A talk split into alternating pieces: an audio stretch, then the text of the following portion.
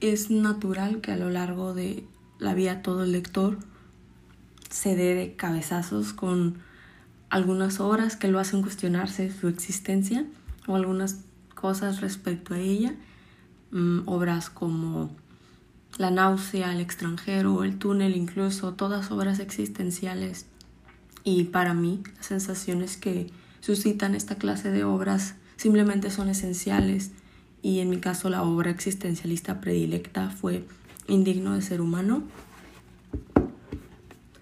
Mm, pues va de historia de un hombre que vive no reconociéndose a sí mismo como ser humano.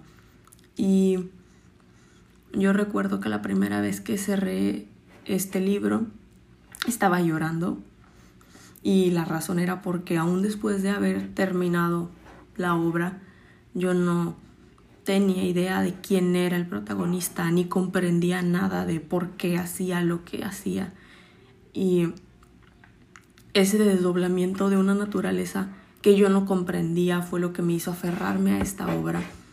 Por, no sé, simplemente había sido algo que yo no podía comprender. Y la forma en la que estaba escrito, la forma en la que estaban narradas las circunstancias, los pensamientos del protagonista simplemente me hicieron quedarme pensando en él por mucho, mucho tiempo.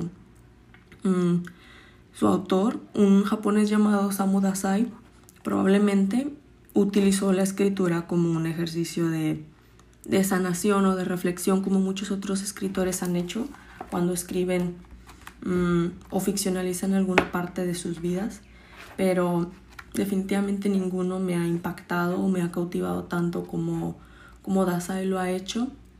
No solo eso, sino que pues gracias a esta obra y gracias a ese autor hoy conozco un poco más sobre una literatura completamente distinta a la que yo estaba acostumbrada o a la que muchos en el occidente estamos acostumbrados.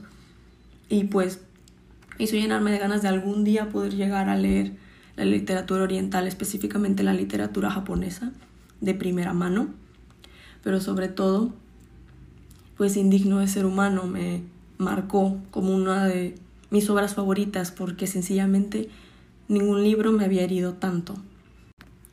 Yo no dudo que haya obras más felices, más tristes incluso, pero depende de cada lector ser quien las juzgue.